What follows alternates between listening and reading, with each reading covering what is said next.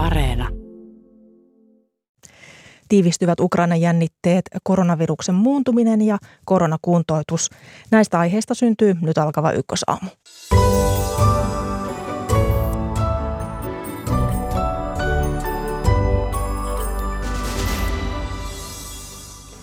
Yhdysvallat on ennustanut Venäjän hyökkäävän Ukrainaan näinä päivinä. Samaan aikaan eri valtioiden johtajat yrittävät ratkoa kriisiä neuvottelemalla. Miltä ratkaisuyritykset näyttävät, asiaa arvioi hetken kuluttua ulkoministeri Pekka Haavisto. Koronarajoituksia on purettu ja puolelta puhumme mahdollisten uusien virusmuunnosten syntymisen ennakoinnista. Ja lähetyksen päätteeksi asiaa koronan pitkäaikaisoireinen kuntoutuksesta. Minä olen Mira Stenström, Hyvää huomenta.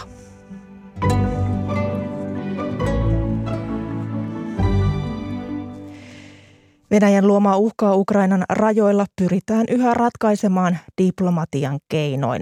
Uhka-arvio voimistui viime viikonlopun aikana ja Suomikin kehotti useampaan otteeseen kansalaisiaan jo poistumaan Ukrainasta. Kiovassa on toimittajamme Antti Kuronen. Hyvää huomenta. Huomenta. Saksan liittokansleri Olaf Scholz vieraili eilen Kiovassa keskustelemassa Ukrainan presidentin Volodymyr Zelenskin kanssa. Tänään vuorossa on Moskovassa tapaaminen Venäjän presidentin Vladimir Putinin kanssa. Minkälaisia odotuksia Ukrainassa on näille keskusteluille? Ukrainassa luonnollisesti seurataan jännittyneinä tätä kansainvälistä diplomatiaa. Samaan aikaan etenkin Ukrainan johto on puhunut rauhallisuudesta. He ovat puhuneet siitä, kuinka vahva Ukrainan puolustusvoimat on ja he epäilevät, että Venäjä nyt ei ainakaan tämmöistä suurimittaista hyökkäystä, johon ehkä kuuluisi jotain ilmaiskuja Kiovaan, että siihen ei aivan uskota. Mutta luonnollisesti hyvin tärkeitä ovat nämä suorat yhteydet ja Olaf Scholz toisti eilen sen, mikä on lännen kanta, että pallo on nytten Kremlin ja etenkin presidentti Vladimir Putinin pelikentällä. Länsi haluaa neuvotella vakavasti ja Venäjän pitää päättää, haluaako se lähteä neuvotteluihin vai valita väkivallan tien. No näistä jännitteistä on neuvoteltu ja keskusteltu viime kuukausina hyvinkin tiiviisti, niin miten paljon itse Ukraina on päässyt ääneen? No Ukraina on tyytyväinen siihen, että länsi on osoittanut hyvin vahvaa tukea Ukrainan suvereniteetille ja Ukrainassa ollaan tyytyväisiä etenkin siihen, että Yhdysvallat on ottanut hyvin aktiivisen roolin tässä. Ukrainan pelko joka on ollut nämä, kaikki nämä vuodet, kun Itä-Ukraina sota Venäjä vastaan on ollut käynnissä, on se, että tähän näihin Minskin sopimuksiin ja näihin liittyen sovittaisiin tavallaan jotain Ukrainan pään yli näiden Venäjän kontrolloimien alueiden asemasta, joka voisi vaikuttaa hyvin negatiivisesti Ukrainaan, että uskon, että näissä niin kuin yksityiskohdissa, näistä Ukraina on huolissaan, mutta tämä koko tuki, jota osoitetaan Ukrainalle, niin siitä Ukraina on kyllä hyvin tyytyväinen. No, Ukrainan presidentti on julistanut maahan kansallisen yhtenäisyyden päivän. Presidentti Zelenski siis sanoi puheessaan ukrainalaisille, että hän on allekirjoittanut asetuksen, helmikuun, helmikuun 16. päivän nimeämisestä yhtenäisyyden päiväksi, eli kyse on siis huomisesta, niin ö, mitä presidentti ajaa tällä takaa? No presidentti ajaa sitä takaa, että Ukraina ensinnäkään ei pelkää Venäjän hyökkäystä. Ukraina on käynyt puolustustaistelua jo lähes kahdeksan vuotta näitä Venäjän johtamia joukkoja vastaan – ja sen takia juuri tämä huominen päivä, joka on tullut nyt vähän symboliseksi ehkä Yhdysvaltojen puheiden jälkeen, jolloin mahdollinen hyökkäys voisi alkaa, niin ajatus on, että järjestää päivä, jossa ukrainalaiset ja Ukrainan valtio osoittaa yhtenäisyyttä tätä Venäjän uhittelua vastaan. No viime viikonloppuna Suomi katsoi tämän uhan muodostuneen jo niin suureksi, että kehotti useampaan otteeseen suomalaisia poistumaan Ukrainasta välittömästi ja myös muilta mailta vastaava kehotus on kuultu. Niin minkälaista liikehdintää tämä viesti on aiheuttanut siellä, siellä Ukrainassa? No kyllä olen itse ollut yhteydessä useampiin suomalaisiin EUn ja ulkoministeriön henkilöihin, jotka ensiksi perheet lähtivät tässä loppuviikosta ja nyt myös nämä virkamiehet ovat monet palanneet Suomeen ja näissä on pääosin johtavia henkilöitä täällä Kiovassa ja itse asiassa kaikki he sanoivat, että he ovat vähän niin kuin tavallaan pettyneitä, että ovat joutuneet palaamaan Suomeen, ymmärtävät tietysti sen, mutta he kaikki odottavat vain, että he pääsisivät niin kuin takaisin tänne työskentelemään Ukrainan puolesta, että tällaisen viestin sain. Ja puhuin itse asiassa suomalaisen jääkiekkoilijan kanssa, joka, joka pelaa täällä ja hän joutui menemään Puolaan nyt muutamaksi päiväksi ja häntäkin harmitti, koska jääkiekkoliiga jatkuu ihan normaalisti täällä Ukrainassa. No vielä tähän loppuun Antti, kun tietysti kovasti seurataan sitä lentoliikenteen sujumista, että miten, miten tuolta sieltä, sieltä pääsee pois ja jos ihmiset ovat, ovat lähdössä esimerkiksi näitä suurlähetystöjä henkilökuntaa on pois tulossa, niin mitkä ovat tuoreimmat tiedot tämän lentoliikenteen sujumisen osalta? Tosissaan tässä on sellainen tilanne, että kansainväliset vakuutusyhtiöt myöntävät vakuutuksia lennoille – ja lentoyhtiöille. Ja mikäli he lopettavat näiden vakuutusten myöntämisen, niin käytännössä lentoyhtiöiden on mahdoton lentää. Ja, ja tästä käydään hyvin nyt tiiviisti keskusteluja näiden vakuutusyhtiöiden kanssa. Muutama yhtiö on jo joutunut lopettamaan lennot Kiovaan, mutta nyt viimeinen tieto oli, että vakuutusyhtiöt ovat varoittaneet, että mikäli tilanne muuttuu, he voivat hyvin nopeasti lakkauttaa nämä vakuutukset ja siinä tilanteessa lentoliikenne loppuisi, mutta se ei ole tapahtunut vielä. Eli tässä mennään tavallaan päivä kerrallaan. Toimittajamme Antti Kurunen Kiovassa, paljon kiitoksia näistä tiedoista. Ja toivotetaan lähetykseen tervetulleeksi ulkoministeri Pekka Haavisto. Hyvää huomenta. Kiitoksia ja hyvää huomenta. Tuossa kuulimme Ylen ulkomaantoimittajan Antti Kurosen kuvailut Kiovasta ja sieltä kuultiin, kuinka kansaa rauhoitellaan näiden eri, eri uhkakuvien ja jännitteiden kanssa. Ja Suomihan on yksi maista, joka on kehottanut kansalaisiaan poistumaan Ukrainasta välittömästi ja Suomi kotiuttaa myös osan tästä suurlähetystön henkilökunnasta. Yhdysvallat sen sijaan siirtää tämän Ukrainan suurlähetystönsä Kiovasta tuonne maan länsirajan tuntumaan Lviviin, niin miten kauan Suomi on varautunut pitämään suurlähetystössä auki? No kyllä olemme varautuneet siihen, että lähetystö pysyy, pysyy auki toivottavasti kaikissa tilanteissa ja myöskin olemme EU-maiden kanssa tästä keskustelleet ja Pohjoismaiden kanssa keskustelleet siitä, että tämä on tilanne, jossa tarvitaan läsnäoloa Kiovassa ja myöskin jäljelle jääneet Suomen kansalaiset tarvitsevat palveluja ja meillähän on esimerkiksi tässä Etyjin – missiossa Itä-Ukrainassa edelleen suomalaisia ja he, he pysyvät asema paikallaan. Eli maassa edelleen tässäkin tilanteessa on Suomen kansalaisia. Vaikka Venäjä hyökkäisi Ukrainaan? No e, nyt tämä menee spekulaatioiden puolelle, että tietysti jos tilanne muuttuu sitten kestämättömäksi, niin, niin silloinhan täytyy sitten ihmisiä evakuoida, mutta toivotaan, että tätä hyökkäystä ei tapahdu. Tämä, miksi annettiin tällainen matkustus kehotus tai poistumiskehotus perjantaina liittyy siihen, että kun vielä kaupalliset lennot toimivat ja vielä pääsee autolla hyvin vaikkapa sitten Puolan rajan yli, niin ihmisillä on aikaa järjestellä perheidensä asioita ja, ja saada perheenjäseniä turvaan. Tämä on tärkeä asia.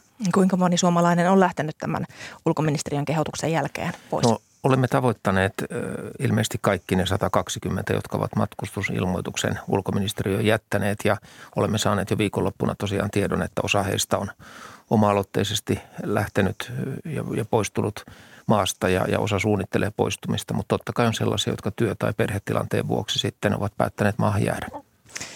Onko Suomi tarvittaessa valmis evakuoimaan kansalaisia Ukrainasta? No tämä matkustus tai tämä, tämä matkustustiedotuksen poistumiskehotus liittyy juuri siihen, että niin kauan kuin kaupallisia lentoja toimii, lentokentät toimivat, rajat ovat auki, niin maasta pääsee pois. Ja sitten jos tulisi tilanne, että lentokenttä suljetaan tai, tai lentoja ei enää ole, niin silloin voisi olla, että myöskin tämmöisiä charterlentoja on vaikea järjestää. Olemme puhuneet tästä muiden Pohjoismaiden kanssa. Viimeksi eilen puhuin Tanskan ulkoministerin kanssa, että heillä on samantyyppinen tilanne, että on annettu kehotus poistua maasta, mutta osa kansalaisista vielä sinne jää. Ja totta kai teemme aina parhaamme kansalaisten auttamiseksi, mutta kaikissa oloissa se ei aina ole mahdollista. No nythän Ranskan ulkoministeri Jean-Yves Le Drian on varoittanut, että Venäjällä on nyt kaikki valmiina, kaikki tarvittavat elementit suurhyökkäystä varten Ukrainaan, mutta sitten Venäjän ulkoministeri Sergei Lavrov sanoi eilen televisioidussa keskustelussa presidentti Vladimir Putinin kanssa, että aina on toivoa saada aikaan ratkaisu kriisiin länsimaiden kanssa. Niin uskotko Venäjän hyökkäävän? No, tämä oli eilen kiinnostava keskustelu Sergei Lavrovin ja Vladimir Putinin välillä, joka todella televisioitiin. Ja kyllähän sen keskustelun viesti oli, oli se, että tämä diplomaattinen raide on heidänkin mielestään tuottamassa joitakin tuloksia. Ilmeisesti ovat olleet tyytyväisiä näihin Yhdysvaltojen kanssa käytyihin suoriin keskusteluihin ja joihinkin Yhdysvaltojen vastaan tuloihin. Ja tämä antaisi ainakin sellaisen viestin, että tätä diplomaattista raidetta edelleen halutaan kokeilla ja viedä eteenpäin. Ja tämä tietysti, jos tästä nyt voi mitään päätellä, niin voisi ajatella, että, että semmoista välitöntä hyökkäystä ei tapahtuisi, mutta tämmöisessä tilanteessahan valmistellaan niin kuin kahdella raiteella asioita, toisaalta diplomaattisella, toisaalta tällä sotilaallisella ja se on sitten ylimpien päättäjien asia Venäjällä ratkaista, miten, miten edetään. Sitä on erittäin vaikea ennustaa. No, e, entäs jos tämä Lavrovin ja Putinin keskustelu oli tavallaan vain näytelmä? No tällaisessa kansainvälisessä diplomatiassa on, on paljon tätä näytelmällistä osuutta myöskin, jossa sitten tuodaan, tuodaan niitä omia kantoja esiin ja, ja tietysti pyritään näyttämään, näyttäytymään parhassa valossa. Ja totta kai on näin, että varmasti Ukrainan sotavoimat ja niin kuin on nähty Naton, Natokin, niin varustautuvat myöskin tämän huonomman vaihtoehdon varalla. No, tätä hyökkäystä tosiaan yrittää estää neuvottelemalla useissa eri pöydissä ja tätä viikkoa on pidetty merkittävänä tämän kriisin eskanoitumisen näkökulmasta. Ja nythän Saksan liittokansleri Olaf Scholz ja Ukrainan presidentti Volodymyr Zelensky keskustelivat eilen Kiovassa. Tänään Scholz on menossa Venäjälle presidentti Putinin luo. Viime viikolla Scholz kävi Yhdysvalloissa presidentti Bidenin vieraana, niin onko Olaf Scholzesta tullut jonkunlainen kriisin välittäjä?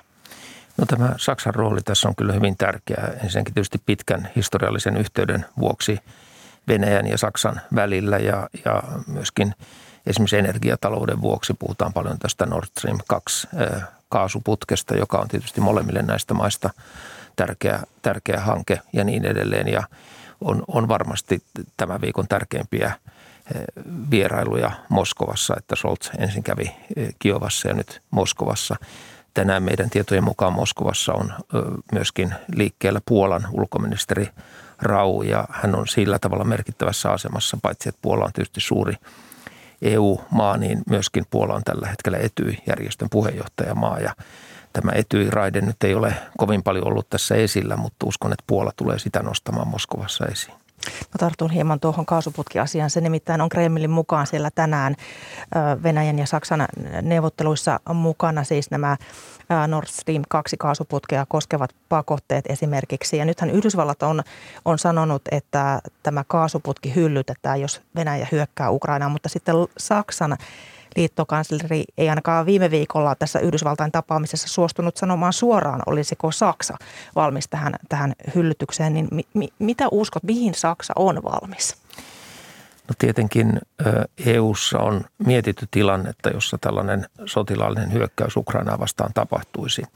Ja se tapa EUlla, ensisijainen tapa siihen reagoida on tietysti se, että, että sillä se käynnistäisi joitakin sanktiotoimenpiteitä, vahvoja sanktioita Yhdysvaltojen kanssa Venäjää kohtaan. Ja nyt yksityiskohtaisemmin näihin sanktioihin ei voi mennä, koska niiden, niihin ei tietenkään, niistä ei anneta, anneta tietoja sen vuoksi, ettei sitten niitä vastaan osapuolet pysty varustautumaan, mutta, mutta on, on aivan selvää, että reaktio olisi erittäin voimakas sekä EUn että Yhdysvaltojen puolelta, jos tämmöinen hyökkäys tapahtuisi. Mutta voiko tämä kaasuputki olla jotenkin ratkaisevassa roolissa, josta jo löytyisi sellainen palanen, joka saisi liikahtamaan näitä, näitä jännitteitä pienemmäksi?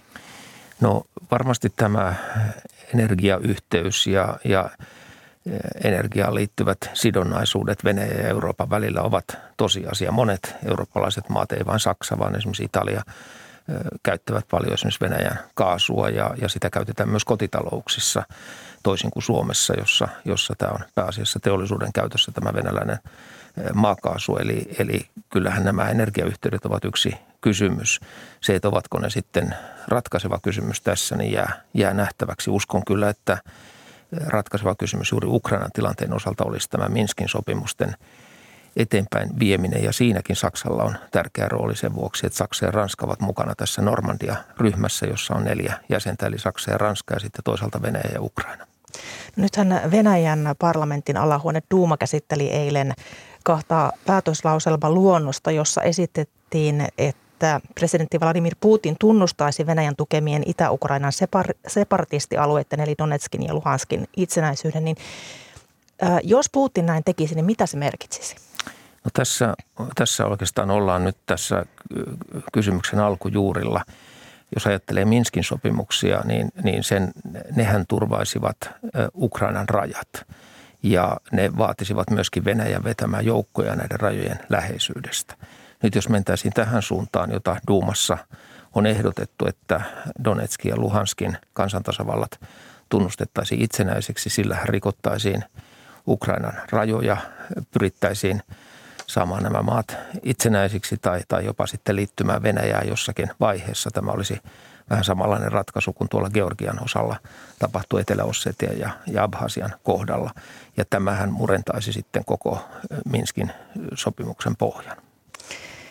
Ja nythän, nythän NATO-jäsenmaat ovat vahvistaneet läsnäoloaan Itäsiivelle ja muun muassa Tanska lähetti lisää hävittäjiä Baltian ilmatilan valvontaoperaation. Yhdysvallat sanoi lähettämänsä lisää joukkoja Puolaan, yhteensä 3000 siellä jo olevien lähes 1700 sotilaan lisäksi. Niin mikä merkitys tällaisella vahvistamisella on tällä hetkellä? No kyllähän tällä vahvistumisella on se merkitys ja se signaali, että NATO tulee pitämään huolen omien jäsenmaidensa turvallisuudesta niin Baltian maiden kuin Puolan, jotka tietysti raja, rajalla, tämän mahdollisen konfliktin rajalla kokevat, kokevat huolta omasta turvallisuudestaan – ja, ja Naton toimenpiteillä tietysti vahvistetaan Naton omien jäsenmaiden turvallisuutta tällä hetkellä. No Iltalehtihän kirjoitti viikonloppuna, että Nato-maa Saksa on lähettänyt Suomenlahdelle kaksi miinalaivaa, jotka partioivat Helsingin ja Tallinnan välillä. Niin onko ne täällä torjumassa tällaista mahdollista sotilaallista hyökkäystä? No varmasti tässä Itämeren alueella nimenomaan NATO pyrkii pitämään huolta sitten Baltian maiden turvallisuudesta ja lisäämään erilaista – kapasiteettia Baltian maiden suojaksi mukaan lukien Viron, Viron tilanne ja, ja näin sotilasliitto tämmöisessä tilanteessa toimii. Nythän Venäjä on siis tuonut sinne Itä-Ukrainan rajan tuntumaan reilun sadan tuhannen vahvuiset joukkonsa ja anteeksi, Ukraina on pyytänyt siis Euroopan turvallisuus- ja yhteistyöjärjestö näitä jäsenmaita hätäkokoukseen. Ja syynä on se, että Ukrainan mukaan se ei ole saanut selvitystä Venäjältä sen joukkojen ä, sijoituksesta Ukrainan rajojen tuntumaan. Niin minkälainen hätähuuto tämä on Ukrainalta? No kyllähän tämä on hätähuuto tästä tilanteesta, mutta tämä on myöskin viesti siitä, että Ukraina haluaa käyttää myöskin kaikkia etyi järjestön keinoja ja kun Suomelle Etyj on hyvin tärkeä, me olemme sitä aikanaan perustamassa ja sitä kätilöimässä, niin itsekin toivon tietysti, että Etyjä voitaisiin tässä tilanteessa aktiivisemmin käyttää ja siihen liittyy myöskin tämä Puolan ulkoministeri Raun Moskovan vierailu. Jos Venäjä tekee nyt sitten jotain, joka saa kansan liikkeelle, ukrainalaista liikkeelle, niin miten Suomi on varautunut mahdolliseen pakolaisten tuloon? Tietysti ensinnäkin tämä poliittinen reaktio varmasti tehdään yhdessä EUn kanssa sanktioiden kautta ja näin poispäin. Sitten tämä toinen seurausvaikutushan voi olla, että rajan yli tulisi pakolaisia kohti Puolaa tai Baltian maita ja näin poispäin. Ja silloin tietysti sitten täytyy varautua yhdessä EU-puitteissa siihen, miten tällaisia ihmisiä, miten heistä huolehditaan ja miten heitä voidaan auttaa. Jos puhutaan muuten, muuten Ukrainan auttamisesta, niin nythän ulkoasiainvaliokunnan uusi puheenjohtaja Jussi halla on ymmärtänyt tällaista Ukrainan aseellista auttamista, mitä Yhdysvallat ja monet muut eurooppalaiset maat ovat tehneet, niin mikä on Suomen linja tässä asiassa? Suomessa jokainen tämmöinen asevientiasia käsitellään erillisenä kysymyksenä. Jos joku asevientipyyntö, niin, niin käsitellään kukin tapaus erikseen. Yleisesti Suomi ei vie aseita konfliktia käyviin maihin ja, ja tässä mielessä olemme katsoneet nyt nimenomaan, voisiko humanitaarista ja muuta apua Ukrainalle lisätä. Nythän Yhdysvaltain ulkoministeri Anthony Blinken sanoi illalla eilen, että maa tarjoaa jopa miljardin dollarin valtion lainatakauksen Ukrainalle. Ja meillähän pääministeri Sanna Marin sanoi tuossa pääministeri haastattelutunnilla viikonloppuna sunnuntaina, että Suomi on valmis tukemaan Ukrainaa rahallisesti, jos Ukraina joutuu Venäjän hyökkäyksen kohteeksi. Niin mitä tämä tarkoittaa käytännössä? No Suomihan on tähän mennessä vuoden 2014 jälkeen tukenut rahallisesti Ukraina noin 70 miljoonalla eurolla. Ja nyt ulkoministeriössä valmistellaan sitten tällaisia mahdollisia lisätukia. Otetaan juuri parhaillaan selvää, mitä tukea ennen kaikkea Ukraina tarvitsisi ja, ja katsotaan, miten se voitaisiin kanavoida. On erilaisia rahastoja ja juuri näitä parhaillaan pohditaan. Eli se olisi ihan su- suoraa tukea sinne vai EUn kautta vai Se miten? olisi suoraa tukea Suomelta Ukrainalle. Ulkoministeri Pekka Haavisto, paljon kiitoksia vierailusta. Kiitoksia. Kiitoksia.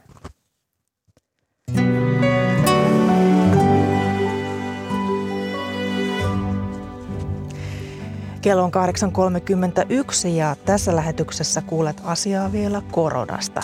Koronasta niin uusien virusmuunnosten ennakoimisen kuin koronan pitkäaikaisoireiden kuntoutuksenkin näkökulmasta. Koronarajoituksiahan on nyt purettu. Miten kauan rokotteet suojaavat meitä? Sitä kysytään ihan kohta kahdelta virustuntialta. Koronan pitkäaikaisoireista kärsiville on tarjossa, tarjolla muun muassa moniammatillista apua ja mitä se on käytännössä, niin se kuullaan vielä ennen lähetyksen loppua. Mutta nyt mennään koronan tähän, että kun rajoituksia on purettu. Eilenhän ravintolarajoitukset kevenivät ja ympäri Suomea myös tapahtumiin liittyviä rajoituksia purettiin. Miten pitkään rokotteet meitä suojaavat ja joko nyt on aika huokaista helpotuksesta, niin sitä kysytään nyt. Tervetuloa lähetykseen Tsunuusi virologian professori Olli Vapalahti Helsingin yliopistosta. Hyvää huomenta. Kiitos ja hyvää huomenta. Ja hyvää huomenta ja tervetuloa Rokotetutkimuskeskuksen johtaja Mika Rämet Tampereen yliopistosta. Hyvää huomenta. Helsingin ja Uudenmaan sairaanhoitopiirin ylilääkäri Asko Järvinen on arvioinut, että Suomessa tulisi koronaviruksen uusi niin sanottu piikki keväällä. Silloin kun siis rokotteiden teho alkaisi hiipiä, hiipua, niin näemmekö tällaisen koronapiikin kenties keväällä? Olli Vapalahti. No pitkässä juoksussa varmaan kesää kohti tässä tilanne helpottuu. Nyt eri alueilla tilanne on pikkasen kulkee tällä hetkellä eri tahtia ja, ja tässä pääkaupunkiseudulla on edellä muuta maata. Kun kontaktit lisääntyy, niin meillä kyllä edelleen on – yli puolet väestöstä varmaan alttiina ja, ja silloin virus pääsee varmaan enemmän kiertämään. Minkälainen ö, sitten, voidaanko puhua piikistä vai, vai, vai häntimisestä ja, ja tu, miten nämä tämmöiset omikronin alavariantit käyttäytyy, niin sitä emme ihan vielä tiedä, ö, mutta tota, on, on tietysti mahdollista, että tämä vähän, vähän pitkittyy tämä, tämä tota, e-, epidemia tässä mutta pääsääntöisesti tietysti sen merkitys sitten vakavan taudin aiheuttajana sen myötä, kun ihmiset on laajalti rokotettu ja, ja nyt tällä hetkellä 60 prosenttia sitten jo kolmatta kertaa, niin, niin tämän, tämän viruksen aiheuttama tautitaakka kuitenkin on sitten se, sen verran vähäinen, että, että tota, näillä – näillä sitten on, on sitten piikkejä tai, tai tämmöisiä vähän niin kuin ajoittaisia lisääntymisiä, niin sitten on kuitenkin pitäisi olla vähemmän merkitystä enää sitten. Mika Ramet, miten sinä näet tämän asian? Onko piikki tai huippu tulossa vielä tuonnempana, kun nythän rajoituksia puretaan ja meillä vähän huokaistaan, että kun se nyt alkaisi sitten se helpompi aika? Joo, mä oon siinä mielessä itse suhtaudun positiivisesti ja huokaisu helpotuksesta, että teatteriin on, on lippuja varattu nyt tässä ihan lähiajoille, että toivon mukaan, mukaan pääsee. Eli musta isossa kuvassa taas, niin jos katsoo pikkusen peilaa taaksepäin, niin siitä, että missä, mikä tilanne oli ennen joulua, niin, niin ihan hyvinhän meillä oikeasti on mennyt tämän pandemian hoidon osalta, että me saatiin toimenpiteillä hillittyä näiden tapausten kehittymistä siten, että me ollaan pärjätty terveydenhuollossa ja totta kai jokainen vakava sairastuminen on, on, on inhimillinen kärsitys, kärsimys, mutta tuota, niin isossa kuvassa kuitenkin, että on tämä aaltoa saatu hidastettua ja sitten, että rajoitustoimien tarkoitushan oli siinä, oli se, että pystytään saamaan rokotekattavuus niin hyväksi kuin se on suikin mahdollista saada. Ää, Olli Vapaalahti tuossa sanoi, että nyt jo yli, tai noin 60 prosenttia on saanut jo kolmannen annoksen yli 18-vuotiaista, eli, eli nyt on pystytty tarjoamaan kaikille mahdollisimman hyvä rokotesuoja ja tästä eteenpäin nyt lähdetään elämään elämää koronan kanssa. Koronavirus ei tule häviämään, maailmasta ei tule häviämään. Suomesta me pärjätään sen, sen kanssa. Muistetaan, että riskiryhmiin kuuluvilla, jotka nyt on erityisesti iäkkäät ja rokottamattomat, niin myöskin omikron aiheuttaa, voi aiheuttaa vakavaa tautia, vaikka onneksi on lievempi oireen kuin delta ja tämän pitkän vastauksen tiivistys on se, että, että kyllä, kyllä pärjätään ja sitä, että tautitapauksia tulee olemaan jatkossakin, rajoitukset purkaa, kontaktit ää, tuota, ää, lisääntyy ja mä lainaan oli Vapaalahdelta kuulumani termiä, että kyllä sitä palavaa puuta edelleenkin sille virukselle riittää, jolloin tapauksia tulee, mutta että pystytään sen kanssa sitten, sitten tuota, pärjäämään ja odotetaan sitä aikaa, kun koronavirus tuntuu niin kuin tämmöiselle samanlaiselle hengitystievirukselle kuin influenssa ja RSV, johon suhtaututaan päättäväisesti ja kunnioituksella, mutta ei anneta sen hallita meidän elämää. No, no kuinka kaukana siitä on, ollaan, että se, tämä koronavirus on, on sellainen influenssan kaltainen? No mä otan vielä sen verran kiinni tähän, että ainakin minä olen menossa sinne teatteriin tässä mahdollisimman, mahdollisimman pian, kun on tosi tyytyväinen, että on saanut sen kolmannen rokoteannoksen ja mm. on siinä mielessä, että tunnen, että, että pystyy sitten nauttimaan myöskin tai siirtämään ajatuksia muihinkin asioihin kuin pelkästään korona. Mm, mutta oli Vapalahti, miten kaukana ollaan siitä, että tämä, tämä koronavirus muuttu, muuttuisi semmoiseksi Joo, tosiaan, kaltaiseksi? To, asiantuntija aika lailla yhtä mieltä siitä, että, että tulevaisuus, jossa me sitten ollaan, niin, niin siellä tämä korona tai tämä SARS-CoV-2 korona muistuttaa sitten ehkä meidän muita koronaviruksia tai influenssaa siinä, että se suurin osa väestöstä on kohtuullisen hyvällä immuniteetilla varustettu ja virus hieman muuntuu tota, jatkuvasti, jolloin se ehkä tavoittaa osan väestöstä,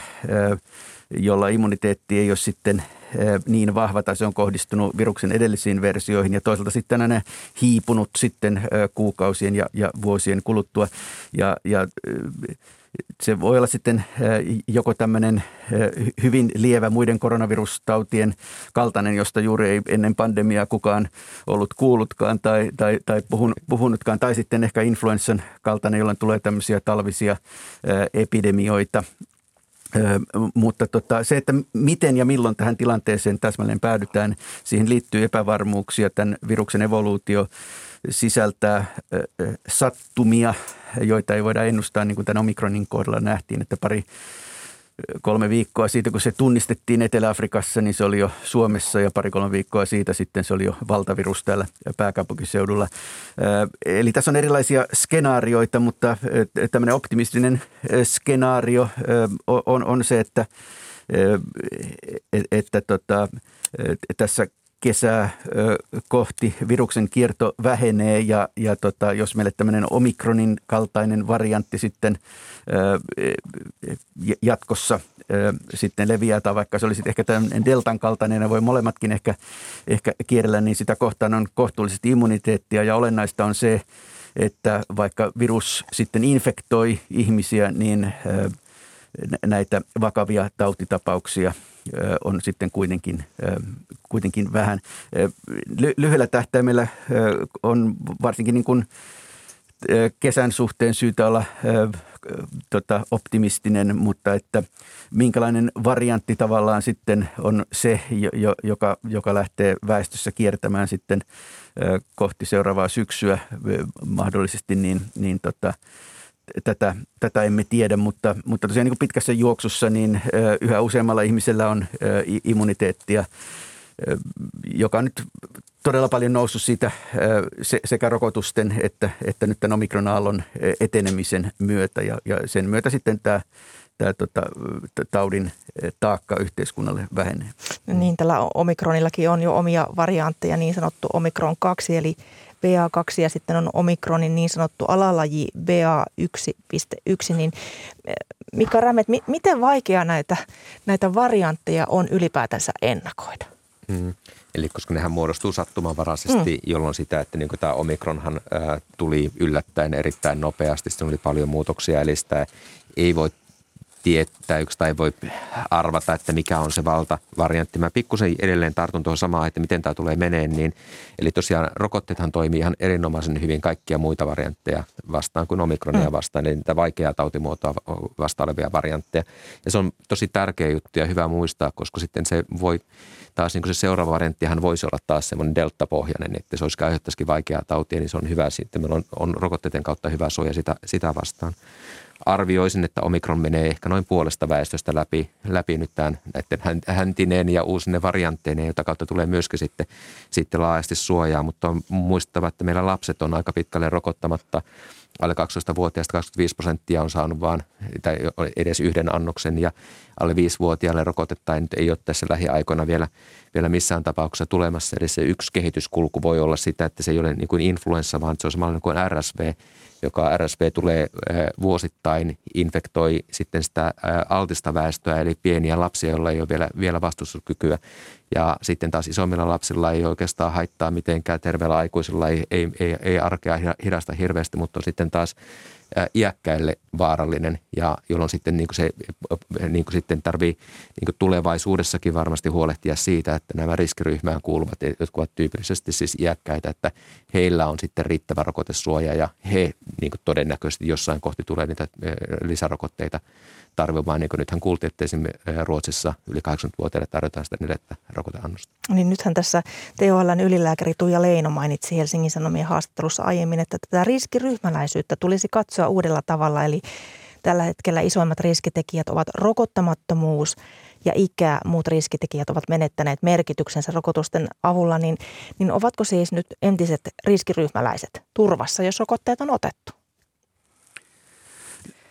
No tämä on tosiaan niin kuin, niin kuin tuossa jo sanottiin, iästä riippuvainen, mutta tota, tässä delta-aikaan se, että on tota, rokotteet ottanut, niin tavallaan he, he, heihin verrattuna rokottamattomalla monikymmenkertainen riski, Yhdysvaltain CDC jopa noin satakertainen riski verrattuna sitten niin kuin kolme kertaa rokotettuihin. Tämä on ehkä vähän pienempi nyt omikron aikana, ja, ja, mutta että tosiaan tämä, tämä rokottamattomuus on, on vähintään kymmenkertainen riski sitten – kuolla koronavirusinfektion, jos, jos sellainen sattuu kohdalla. Ja, ja tota, siinä mielessä tämä edelleenkin on, on niin kuin sekä yksilölle itselleen että, että suomalaiselle yhteiskunnalle kaikkein parasta, että edelleen saataisiin tätä rokotuskattavuutta nostettua. Sitten tulee tämä kysymys tässä, mistä jo puhuttiinkin, että millä tämmöisellä aikavälillä sitä on sitten tarpeen tehostaa sitten näissä, näissä riskiryhmissä ja, ja, ja siinä tosiaan niin kuin eri, eri maat on pikkasen eri, eri aikataululla, mutta että, että, että tämä varmasti tulee tässä myös pohdintaan. Sunnursi virologian professori Olli Vapalati Helsingin yliopistosta ja rokotetutkimuskeskuksen johtaja Mika Ramet Tampereen yliopistosta. Paljon kiitoksia teille näistä arvioista ja mukavaa kevättä. Kiitos. Kiitos.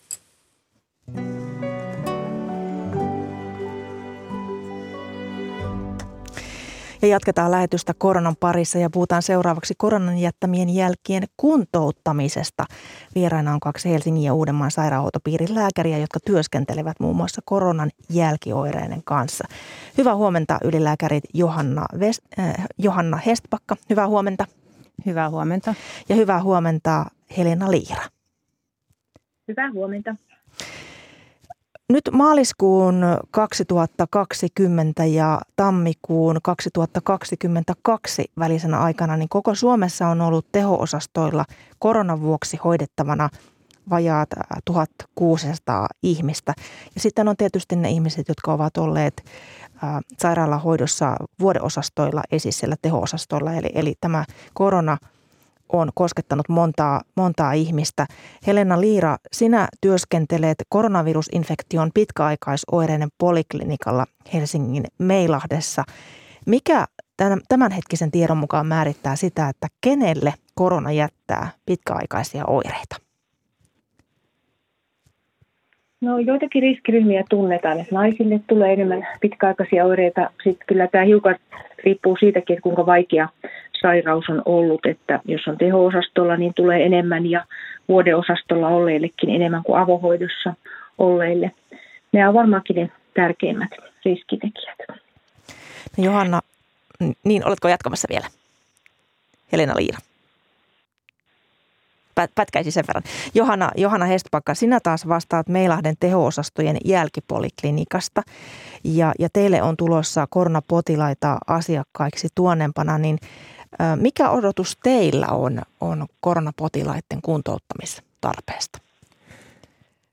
No tuota, me tiedetään Ruotsista tehdyssä tutkimuksessa, jossa Linköpingin alueella aika laajasti kutsuttiin sairaalassa hoidettuja potilaita semmoiselle jälkiseurantapoliklinikalle viisi kuukautta sairaalahoidon jälkeen. Ja tuota, se potilasjoukko oli sellainen, jolla neljän kuukauden kohdalla puhelinhaastattelussa vaikutti siltä, että heille oli jäänyt jonkinlaista toimintakyvyn ongelmaa tai oireilua.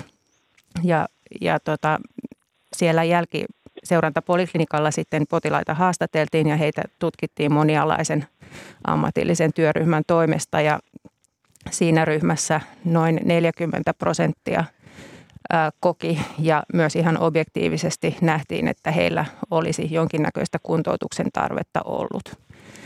Ja, ja jos tämä nyt sitten meidän, meidän potilasjoukkoon suoraan sovelletaan, niin, niin se tarkoittaa semmoista, semmoista 800-900 potilasta kaikkinensa, mutta, mutta tässähän on tietysti jo kulunut kaksi vuotta ja sitten on huomioitava se, että omikron on kuitenkin ollut merkittävä sairastuttaja ja me ei vielä tiedetä omikronin suhteen sitä, että kuinka nämä pitkäaikaiset oireet sen kohdalla kehittyvät. No nythän Helena Liira yleisimmät koronan pitkäaikaisoireet niin ovat uupumusta, hengenahdistusta ja tällaisia kognitiivisten toimintojen häiriöitä, niin mihin teiltä eritoten haetaan apua, kun teillä on, on Meilahdessa tämä koronavirusinfektion pitkäaikaisoireiden poliklinikka? Apua haetaan etenkin työssä pärjäämiseen, että 80 prosenttia meidän potilaista on joko osittain työkyvyttömiä tai täysin työkyvyttömiä. Ja jostain syystä lähetteitä tulee nimenomaan työikäisistä ihmisistä. Ja kyllä tämä työkyvyttömyys on niin kuin se selvästi merkittävin kuntoutuksen kohde. Nythän meillä nämä koronarokotukset ovat, ovat edenneet. Onko sillä huomattu olevan vaikutusta näiden pitkäaikaisoireiden ilmaantumiseen sillä, että kuinka monta rokotusta esimerkiksi ihminen on ehtinyt ottaa ennen kuin on sairastunut? Helena Liira. Kyllä vai. Siitähän on tutkimusnäyttöäkin Israelista, että rokotukset suojaavat hyvin myöskin tältä pitkältä koronalta. Ja meillä oli aika paljon lähetteitä viime syksyn alussa, jolloin nämä rokotteet ei vielä sillä tavalla päässeet vaikuttamaan, kun ne laajasti saatiin käyttöön vasta joskus touko-kesäkuussa. Mutta nyt lähetteitä tulee vähemmän ja kyllä mä ajattelen niin, että tämä on niin rokotteiden ansiota. Johanna Hestpakka, teillä siellä Meilahden tehosastojen jälkipoliklinikalla, niin tietysti sitten ihmisiä pyritään auttamaan eteenpäin, niin millä tavalla se tulee käytännössä tapahtumaan? Hyvä kysymys. Meillähän jälkipoliklinikka on ollut toiminnassa jo kymmenen vuotta, siis jo pitkään ennen, ennen koronan Kyllä. aikakautta. Ja sinne on yleensä sitten kutsuttu sellaisia potilaita, jotka ovat olleet pitkään tehohoidossa, joilla on tehohoidon aikana ilmaantunut jotain erityisiä ongelmia. Ja sitten vielä yhtenä kriteerinä on ollut se, että heillä ei ole automaattisesti sen sairaalahoitoon johtaneen sairauden erikoisalan omaa jälkiseurantaa. Esimerkiksi elinsiirtopotilaat ovat hyvinkin tiukassa jälkiseurannassa oman erikoisalansa puitteissa. Meillä tällä hetkellä pandemian takia tämä jälkipoliklinikka on ollut tauolla pari vuotta. Vain lyhyesti tutkimukseen liittyen otimme ihan ensimmäisen aallon jälkeen potilaita vastaan, mutta nyt sitten ollaan itse asiassa tällä viikolla avaamassa se jälkipoliklinikka uudestaan ja, ja uskoisin, että koska teho-osaston potilaista suuri osa on nyt olleet koronapotilaita, niin he sitten muodostavat myös pääosan tästä jälkipoliklinikka-joukosta. Siellä on tarkoitus sitten seuloa hiukan niitä ongelmia, joita potilaalle on tehohoidon jälkeen jäänyt. Siis puhutaan ajanjaksosta noin kolme kuukautta tehohoidon jälkeen. Ja tarvittaessa ohjata potilaita sitten jatkotutkimuksiin riippuen siitä, minkälainen se suurin, suurin ongelma sillä hetkellä on. Ja eräs hyvin tärkeä asia on ihan se, että käydään läpi sitä tehohoitoa. Aika moni potilas kärsii siitä, että heillä on pitkä muistiaukko, elämästä puuttuu se tehohoidon, tehohoidon jakso tavallaan kokonaan muistista joillakin ja, ja sitten saattaa olla muistoja ikävistä painajaisista tai, tai muista semmoisista traumaattisista kokemuksista, kun äkillisesti ollaan jouduttu kuolemanvaaraan ja, ja tällaisia, tällaisia asioita me käydään siellä läpi sillä tavalla myötäelävästi kuunnellen ja sanotetaan niitä kokemuksia ja selitetään, mistä ne johtuvat. Sitten me kartoitetaan ihan heidän peruslaboratorioarvojen palautuminen ja kuvataan keuhkot ja katsotaan vähän sitä suorituskykyä. Tässä, tässä Johanna Hestbakka kertoi esimerkiksi, viittasi näihin, näihin painajaisiin ja, ja, ja tällaisiin jälkiin muistissa, niin Helena Liira, miten yleisiä tällaiset, tämmöinen posttraumaattinen stressi on koronan sairastaneiden parissa? Siitäkin on tutkimustietoa ja ajatellaan, että sitä voi olla ehkä ainakin näillä sairaalahoidetuilla niin 10 10-20 prosentilla. Ja, ja kyllä se siellä meidän poliklinikallakin tulee esiin. Meillä on myös näitä tehohoidettuja ja näitä samanlaisia asioita, mitä Johanna tuossa kuvasi, niin ollaan kohdattu. Mutta toisaalta sitten myöskin sellaista syvää kiitollisuutta toiselta puolelta, että osa potilasta on ihan valtavan kiitollisia siitä hyvästä hoidosta, jonka he ovat, ovat saaneet. Miten Helena Liira tämä posttraumaattinen stressi käytännössä näkyy esimerkiksi teillä, kun potilaina tällaisia ihmisiä on ollut? Se voi olla ahdistuneisuutta ja tämmöisiä pelkoja ja mielialan laskua tyypillisesti miten näitä vastaan pystytään sitten kuntouttamaan tai näitä, näitä oireita he, helpottamaan käytännössä? Posttraumaattisessa stressissä on paikallaan konsultoida psykiatria, että sitten ihan, ihan keskustellaan psykiatrin kanssa tai tehdään lähetteitä. Ja meillä on tämmöinen konsultaatiokäytäntö, että meillä käy meetingissä joka viikko erikoislääkäreitä. Ja itse asiassa tällä viikolla meille tulee neuropsykiatria. Nyt taas käsittelemme myös näitä tapauksia tänä aamuna tämä niin, niin kutsuttu aivosumu ja krooninen väsymys ovat myös koronan pitkäaikaisoireita. Johanna Hestbakka, miten tällaisia tämän, näiden aivosumun ja kroonisen väsymyksen ilmenemismuotoja voidaan kuntoutuksen avulla helpottaa? Tuota, tähän kysymykseen varmaankin Helena osaisi paremmin vastata, koska, koska hän tapaa näitä potilaita ehkä paljon enemmän kuin, kuin minä. Että No kysytään Helenalta, miten, miten, onko, onko aivosumulle tehtävissä kuntoutuksen avulla kuinka paljon? No, eri maissa on lähdetty siitä, että moniammatillinen kuntoutus on hyödyllistä. Meilläkin on psykologi, joka tekee neurokognitiiviset testit. Niistä saa palautetta ja sitten ohjeistusta.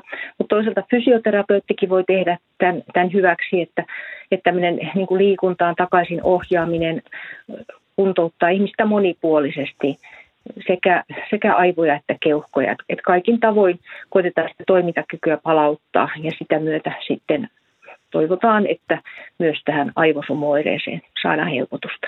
Niin miten tuo aivosumu, aivosumu käytännössä ilmenee? Kun tuossa aikaisemmin kerrot, että teillä on esimerkiksi työikäisiä paljon asiakkaina. Joo, se on tyypillisesti sellaista, että toiminnan ohjaus niin sanotusti toimii normaalia huonommin, että on niin kuin vaikea organisoida päiväänsä ja on vaikea muistaa sanoja tai nimiä ja, ja ihminen ei ole niin, niin skarppi kuin on ollut aikaisemmin ja, ja tämä ero tuntuu niin kuin hankalalta ja vaikeuttaa just työn tekemistä, jossa vaaditaan korkeata neurokognitiivista kapasiteettia. No tässähän on pal- pal- paljon puhuttu myös sitten tästä hengityslihaksiston kunnosta, kun, kun siihen tietysti koronan myötä ko- kohdistuu, kohdistuu painetta, niin, niin Johanna Hestpakka, miten pahasti tuollainen hengityslihaksisto voi koronan seurauksena olla vaurioitunut? Että tehoaako siihen minkälainen kuntoutus? Tuota, tiedetään jo ennestään, että, että hengityslaitehoidossa hyvin nopeasti hengityslihaksisto alkaa tavallaan surkastua. Ja silloin, kun puhutaan viikon tai kahden hengityslaitehoidosta, jos joudutaan käyttämään sellaisia hoitomuotoja, joissa potilas ei lainkaan hengitä itse, niin tämä voi olla ihan merkittäväkin syy niille hengitysoireille jatkossa – sitä asiaa on vähän vaikea tutkia, mutta se kyllä huomioidaan koko ajan. Eli tehohoidon aikana pyritään sellaisiin hengityslaitehoitomuotoihin, jossa potilaan oma hengitys tavallaan aina, aina on mukana, jos se on vaan mahdollista.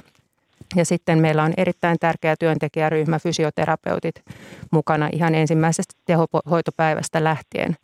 He mahdollisuuksien mukaan pyrkivät aloittamaan yhdessä omahoitajan kanssa potilaan kuntoutuksen ja hengitysfysioterapia jatkuu, kun potilas otetaan hengityskonehoidosta pois ja sitten edelleen vuodeosastolla päivittäin näitä vaikeimmin sairaita potilaita kuntoutetaan ja he saavat sitten kotiutuessaan vielä hyvät kuntoutusohjeet myös tämän hengityselimistön kuntoutusta varten. Mutta miten se tapahtuu se kuntoutus sillä teho-osastolla ollessa? No teho-osastolla se kuntoutus on varsin laaja-alaista, eli potilaat, jotka ovat hengityslaitehoidossa, ovat usein nukutettuina ja, ja, ja tärkeä syy sille lihaksiston heikkenemiselle on nimenomaan se liikkumattomuus. Eli potilaiden liik- nivelten ja lihasten liikkuvuudesta huolehditaan päivittäin. Jos potilas on nukutettu, niin ihan sellaisella passiivisella liikuttelulla, että nivelet pysyvät, pysyvät liikkuvina ja sitten vähitellen, kun vaikein sairaus väistyy, niin aletaan nostaa potilasta ensin istumaan vuoteen laidalle ja sitten vähitellen istumaan sellaiseen geriatriseen tuoliin siihen vuoteen vierelle ja vähitellen seisomaan ja vähitellen lisätään sitä potilaan liikkumista. Ja, ja hengitysharjoituksia tehdään, yskimisharjoituksia ja, ja erilaisia hengityslihaksiston vahvistavia harjoituksia. Helena Liira, kun teille, teille sinne tuota pitkäaikaisoireiden poliklinikalle saapuu, saapuu ihmisiä ja jos on, on tämän hengityslihaksiston kunnon kanssa ongelmia, niin, niin onko ainoa kuntoutusmuoto käytännössä silloin liikunta? Keuhkokuntoutus on sikäli kun olen ymmärtänyt, niin, niin tätä liikunnan varovaista ja asteittaista lisäämistä ja, ja sen tyyppisiä harjoituksia meilläkin siellä ohjataan. Vielä tähän loppuun Johanna Hestpaka kysyn sen, kun teillä on kehitteillä digiklinikka muualla asuville koronapotilaalla olleille, niin, niin mitä, mitä sillä tavoitellaan? Ähm, meillä on tarkoitus tavoittaa tehohoidon jälkeen potilaita enemmän kuin se nyt on ollut mahdollista ihan senkin takia, että tähän saakka ollaan pystytty kutsumaan jälkipoliklinikalle vain lähialueella asuvia henkilöitä ja sillä tavoitellaan sitä, että me saadaan enemmän potilaita jälkiseurantaan ja pystymme tavallaan tarttumaan ongelmiin ennen kuin ne ehtivät kroonistua ja löydämme ne potilaat, jotka hyötyisivät sitten jatkoselvittelyistä. Ja lisäksi haluamme antaa potilaille tietoa tehohoitoon liittyvistä sairauksista, niiden hoidosta ja mitä on odotettavissa tehohoidon jälkeen ylilääkäri Johanna Hestpakkaa Helsingin ja Uudenmaan sairaanhoitopiiristä tehohoidon jälkipoliklinikalta ja, ja ylilääkäri Helena Liira koronavirusinfektion pitkäaikaisoireiden poliklinikalta. Paljon kiitoksia vierailusta Kiitos. Kiitos. Ja kanssani tätä lähetystä ovat tänä aamuna tehneet Marjo Näkki, Ilkka Lahti, Atte Uusinoka ja, ja Katariina Lahtonen. Tuottajana on ollut Hanna Juuti ja äänitarkkailun on hoitanut Anders Johansson. Kuuluttaja Timo Teräsvuori, hyvää huomenta. Huomenta, huomenta. Mitäs muuta ykkösellä on tuonnempana tarjolla? No muistutus meille kaikille, jotka liukastelemme talvisilla jalkakäytävillä Romano Miritsissä, jossa tavataan tangolaulaja Jari Grek, joka liukastui kuusi vuotta sitten ja on siitä lähtien ö, kuntouttanut itseään sisukkaasti hänen haastattelunsa 18 jälkeen. Ja pyhimysten pariin siirrytään Sari Valton seurassa kello 10 miettimään, mitä pyhimyksiltä voisi oppia. No se on kyllä hyvä kysymys. Kiitos Timo tästä. Ykkösaamun lähetys päättyy. Minä olen Mira Stenström ja toivotan sinulle oikein mukavaa päivänjatkoa.